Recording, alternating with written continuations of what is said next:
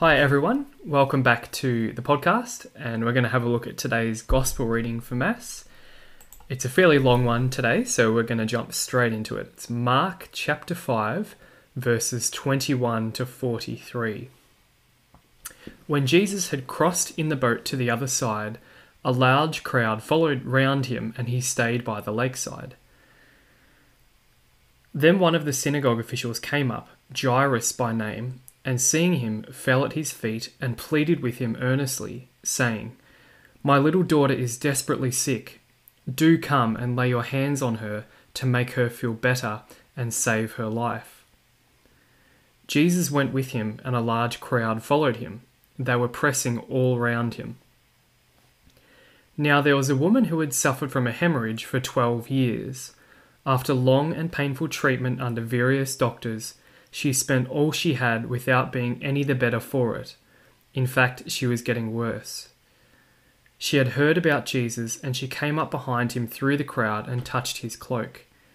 "If I can touch even his clothes," she had told herself, "I shall be well again." And the source of the bleeding dried up instantly, and she felt in herself that she was cured of her complaint. Immediately aware that power had gone out from him, Jesus turned round in the crowd and said, "Who touched my clothes?" His disciples said to him, "You see how the crowd is pressing round you, and yet you say, 'Who touched me?'"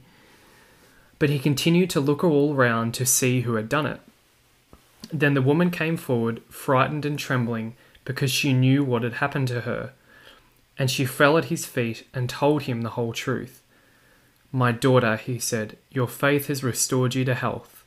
Go in peace and be free from your complaint." While he was still speaking, some people arrived from the house of the synagogue official to say, "Your daughter is dead. Why put the master to any further trouble?" But Jesus had overheard this remark of theirs, and he said to the official, "Do not be afraid, only have faith." And he allowed no one to go with him except Peter and James and John, the brother of James. So they came to the official's house, and Jesus noticed all the commotion, with people weeping and wailing unrestrainedly. He went in and said to them, "Why all this commotion and crying? The child is not dead, but asleep." But they laughed at him. So he turned them all out, and taking with him the child's father and mother and his own companions, he went into the place where the child lay. And taking the child by the hand, he said to her, "Talitha kum," which means, "Little girl, I tell you to get up." The little girl got up at once and began to walk about, for she was twelve years old. At this they were overcome with astonishment, and he ordered them strictly not to tell anyone about it, and told them to give her something to eat. So there's a lot going on in this passage here that we're looking at today. You've probably noticed uh, that this is another example of a Markan sandwich, as scholars call it, where he starts a story, then he interrupts it with a second story, and then he resumes telling the first story again. And Mark does that because he's roughly chronological. He's telling us the order in which these things actually happened.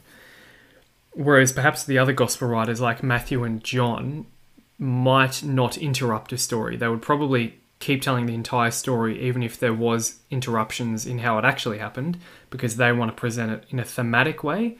Mark just tells it like it is. This happened, and then Jesus was interrupted, and then Jesus went back to what he was doing.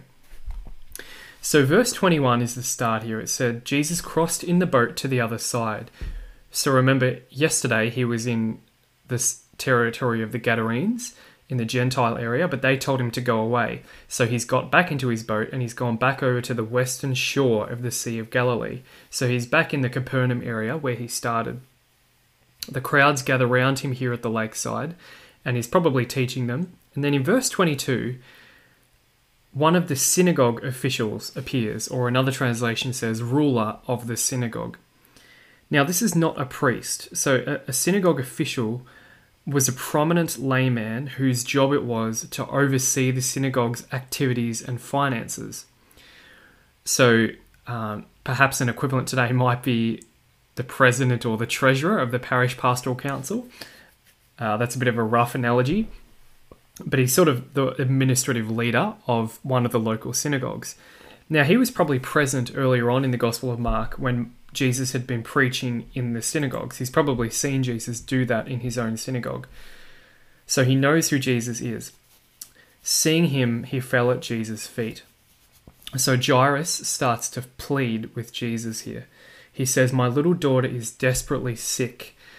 That's our translation. A more literal translation is "at the point of death." So this girl is about to die, which sadly was quite common in that culture. A lot of diseases couldn't be cured that we now have cures for. So people did die young sometimes.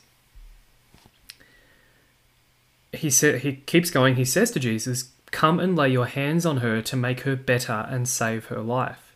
So Jairus knows that Jesus has laid hands on other people, and he wants Jesus to now do it for his daughter. That makes sense. So Jesus agrees to do this, and they set off for the house. We don't know what town it is, but probably Capernaum.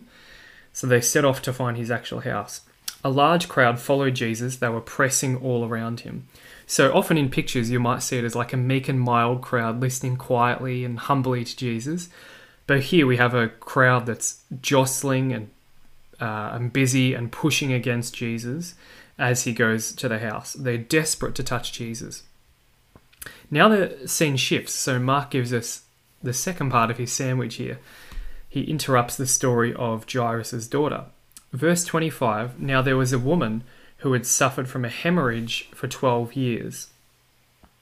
So what the Greek there says is she suffered from a flow of blood. Some scholars, it's not entirely clear, but some scholars think it's likely that because the disease is not described explicitly, that Mark is just trying to be modest. Um, and really what this is, is some sort of menstrual cycle issue. Uh, we know that chronic bleeding results in weakness and fatigue, so she's probably exhausted. And think about all the ritual components here. So someone who's bleeding constantly, according to the Jewish law of Moses, she's unclean constantly. So anything she touches becomes unclean. Anything she sits on becomes unclean. Everyone else has to avoid contact with her, or else they would become unclean as well. And that's all in Leviticus fifteen. So this woman is an outcast in society. She's forbidden from worshipping in the temple, which would be um, incredibly frustrating and sad for a Jewish person. And it's possible that she also couldn't be physically with her husband as well, depending on her condition. She, we learn here that she's tried numerous doctors. None of them have been able to help. In fact, she's just getting worse. So she's getting desperate. This woman has had the condition for twelve years. She's been ritually unclean and exhausted and tired, and she's getting worse and worse. She spent all her money on doctors. So not only is she an outcast, she's probably poor as well. Verse twenty-seven, she had heard about Jesus. So the word has traveled, and she's heard about his power to heal simply by touching him. She's probably heard things like Jesus lays hands on people and they're healed. That's probably what she's heard. So she has a plan. She comes up behind him in the crowd. She's making a plan here of how she's going to touch Jesus. And she says to herself in verse twenty-seven, "If I can touch even his clothes, I shall be well again." Now she's probably just guessing if that's, you know, she's probably thinking, Uh, if I touch his clothes, then I'll get better. That's probably just a guess on her part, because as far as we know, this hasn't happened to anyone else yet. It turns out that she's right, though, that that will actually heal her. So she touches him, and there's a really beautiful picture of this, um, this scene where the woman just touches the hem of his garment, and the the picture, the artistic picture, is just of Um, The, the finger reaching out and touching Jesus' legs. You can't see anyone's face in the picture. And it's there's a really big picture of this at Saint Mary of Magdala's church in Magdala. So they've found uh, Magdalene, and there's this whole church dedicated to women. And this is in Israel. So if you go there, there's a chamber down the bottom of the church. I've been there, and there's this amazing, huge wall-length picture of this woman touching Jesus, and it's considered to be a room of healing. So anyway, if you can Google that picture, it's quite a beautiful one of the woman touching Jesus' cloak. So uh, immediately, sorry, verse twenty-nine, the source of her bleeding dried up instantly, and she felt that she was cured of her complaint. Now, this is one of the key verses that helps us understand the Catholic teaching on relics. So the Catholic teaching is basically that objects which belong to holy people or healers can themselves end up imparting healing power. This is one of the key verses. So here we have a woman touching Jesus' cloak, not Jesus himself, but she still gets healed. And then later in the book of Acts, uh, there's places where Peter's handkerchief is able to heal people. And then even in the Old Testament, uh, falling on the bones of the prophet Elisha causes someone to be healed as well. So this is one of those key verses about relics. Verse thirty, so she's healed, but then immediately aware that power had gone out of him. So Jesus notices that power has gone out of him. Kind of strange, isn't it? So it, Jesus sort of feels some power leave him, even though he didn't consent to it. So this implies that power can leave Jesus without his consent, at least sometimes. So what's the formula for healing here? I think we have to say it's something like this. A person's genuine faith plus contact with Jesus brings about healing, even if Jesus doesn't initiate the contact, at least during Jesus' ministry anyway. He says, he looks around to the crowd and Jesus says, "Who touched my clothes?" So at this point, Jesus is not exercising his mind-reading powers. If he wanted to, he probably could switch them on, as we've seen him do earlier in Mark, and work out who it was, but he wants the person to come forward voluntarily. He wants the person to not slip away with just physical healing. He wants this person who's just been healed to encounter Jesus personally. His disciples are surprised by Jesus' question, and they basically say, "Everyone's touching you, Jesus. What do you mean, who touched me?" So the apostles are pretty perplexed, and as they are throughout a lot of the Gospel of Mark, they still have a lot to learn. Verse thirty-two, the woman came forth frightened and trembling. So she's probably worried that Jesus is going to be angry with her because she's just taken some of his power. And also she's broken the rules of ritual impurity. Impurity. She touched him and she's not supposed to.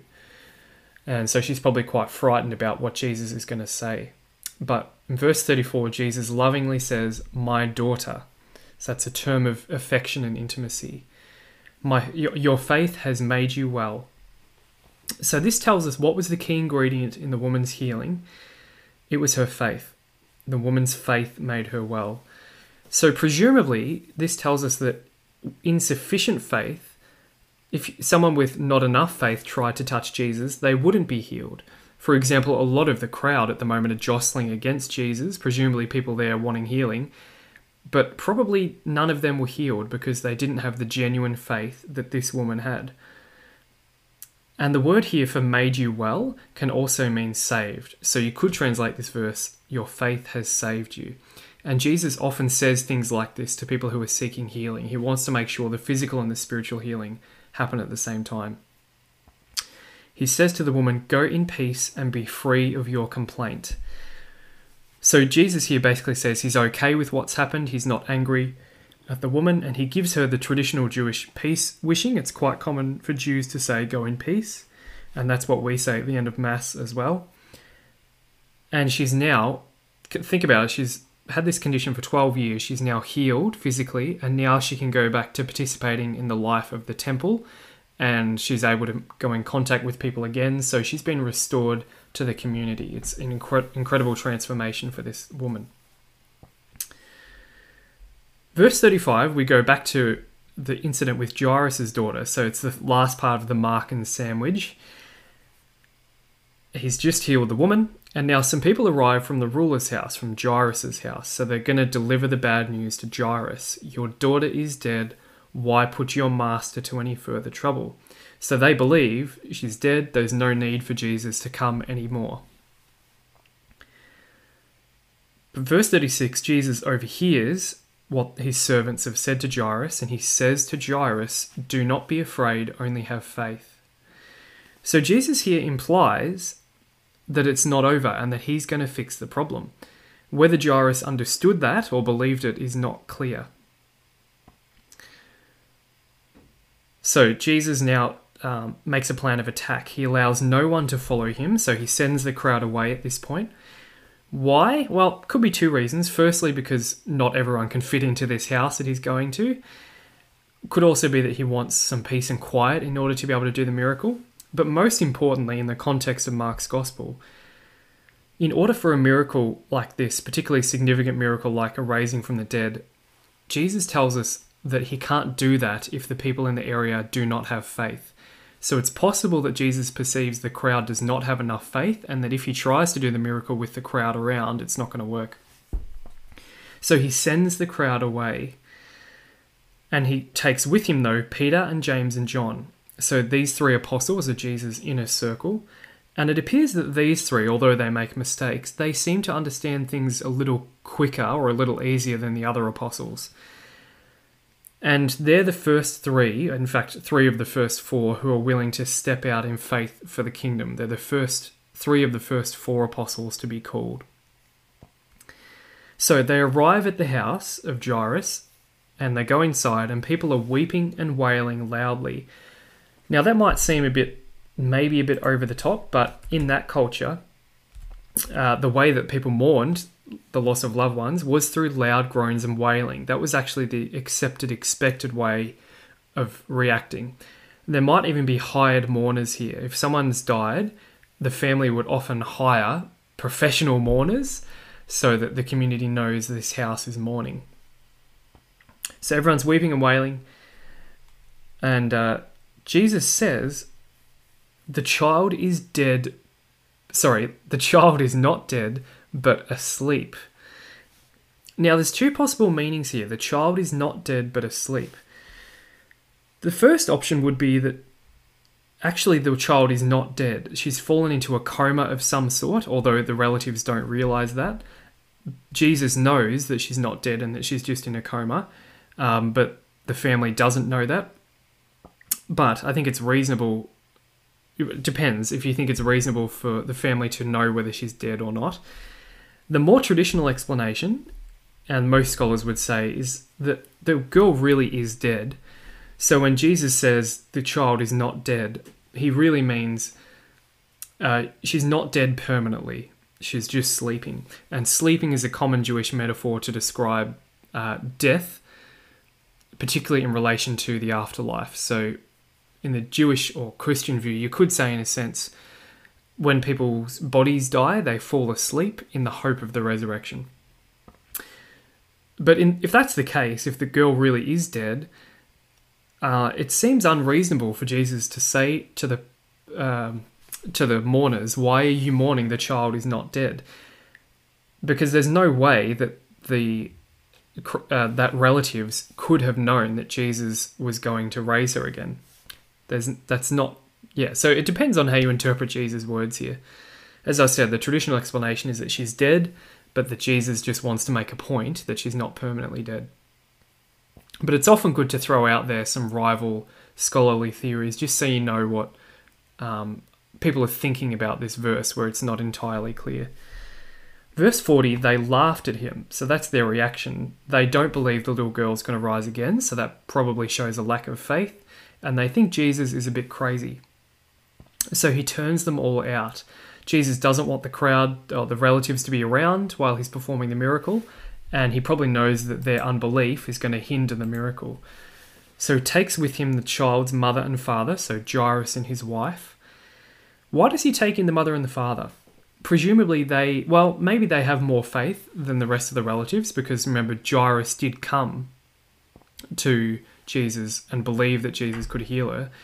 And it's also for practical reasons, because the girl's about to wake up and Jesus wants the mother and the father to be in the room when the girl wakes up. Verse forty-one, Jesus takes the girl by the hand. So once again, Mark is highlighting the power of Jesus' physical touch. And he says to her, Talitha kum, which means little girl, get up. So Mark actually includes here the Aramaic phrase. Jesus spoke Aramaic, Talitha kum. Why does Mark, sort of in this case, usually he just translates the entire thing for us into Greek, but here he gives us the original Aramaic and then the Greek translation. Probably for dramatic emphasis. The original words in Mark's mind were so important and they left had left such an impact on the original hearers that Mark wants to include the original Aramaic here so that those in his audience who do speak Aramaic can feel Jesus' emphasis here and can hear the original words that Jesus spoke. Verse forty-two, the girl got up at once and walked. So the girl is perfectly fine straight away. And the word that's used here for arise or got up is agero in Greek. And that's actually the same word that's later used for Jesus' resurrection. And then Mark says, she got up at once and walked, for she was twelve years old. So it implies that the reason she gets healed so quickly is because she's young. Now, we learn here that she's twelve years old. Where else have we heard the number twelve in this passage today? Hopefully you rec- uh, recognize that the woman with the issue of blood has had the issue for twelve years. So there could be some sort of connection here between the twelve years that the woman had the condition and the twelve years old that the girl is. There probably is, although it's not entirely clear what the connection is. Uh, and some scholars have written about it, but no one's really sure. They were overcome with astonishment. This is Jesus' most amazing miracle yet. He's literally just caused someone to rise again from the dead. And in the Jewish view, the only person who can do that is God. And the people there would have known that only God can raise the dead. So it probably means that as a result, they would have now have faith in Jesus. However, verse forty-three, Jesus ordered them strictly not to let anyone know about it. So Jesus wants to ensure that the only people who witness the miracle know about it, no one else. He doesn't want word to get around that he can raise the dead at this stage. Because if he does, his ministry is going to get too chaotic too quickly. Everyone's going to crowd around. Everyone's going to want him to uh, to raise again every dead person. They might recognize that he's the Messiah too quickly and try to take him as a national king. All of those things could happen if word gets around too quickly. So Jesus says, please don't share what has happened today. And then he tells his her, the girl's parents, Jairus and his wife, to give her something to eat. Presumably, that's to help restore the girl's energy. Jesus knows that she's going to need energy in order to get back to full health, possibly. So that's the end of the passage. And I just want to read this little comment from the Catholic Commentary on Sacred Scripture, which summarizes this section really well. We've just seen a whole lot of Jesus' miracles over the last few days. And here's how uh, the Catholic Commentary on Sacred Scripture summarizes Mark chapter five. The raising of Jairus' daughter is the climax of the series of miracles encountered in this section of Mark, Mark chapter four and five. Each one increasingly reveals Jesus' power to overcome death. He has rescued his disciples from near certain death in the storm on the lake, delivered a man whose existence was a living death among the tombs, restored to health a woman whose life was draining away, and raised a dead girl to life. In each case, the way to experience Jesus' saving power is to reject fear and yield to faith, a deeply personal faith that comes into living contact with him. Mark is preparing his readers to grasp the magnitude of Jesus' ultimate conquest of death in his resurrection, the prelude to the resurrection of all believers to eternal life. Now, how does this passage inform Catholic teaching? Well, let's turn to the Catechism of the Catholic Church. There's a few short paragraphs we'll have a look at here which explicitly reference the story of Jairus and also the story of the woman with the issue of blood. Paragraph five forty-eight in this section about the kingdom of God says, the signs worked by Jesus attest that the Father has sent him. They invite belief in him. To those who turn to him in faith, he grants what they ask. So miracles strengthen faith in the one who does his Father's works. They bear witness that he is the Son of God. Paragraph two six one six in the section about how Jesus hears our prayer says, prayer to Jesus is answered by him already during his ministry through signs that anticipate the power of his death and resurrection. Jesus hears the prayer of faith expressed in words from the leper Jairus, the Canaanite woman, and the good thief, or in silence, the bearers of the paralytic, the woman with the hemorrhage who touches his clothes, the tears and ointment of the sinful woman. So you'll hear there in that paragraph two six one six, it references both Jairus and also the woman with the hemorrhage. And then lastly, in paragraph nine nine four, which is in the section about Jesus' resurrection, it says, "It is Jesus himself who on the last day will raise up those who have believed in him, who have eaten his body and drunk his blood. Already now in this present life, he gives us a sign and pledge of this by restoring some of the dead to life, announcing thereby his own resurrection, though it was to be of another order." So you'll hear there the reference to Jesus restoring some people to life, and that would include Jairus' daughter. Uh, and all of that prefigures Jesus' own resurrection. So a bit of a longer podcast today, but there's a lot in this Mark and sandwich in Mark chapter five. Thanks for listening. Hope you learned something new.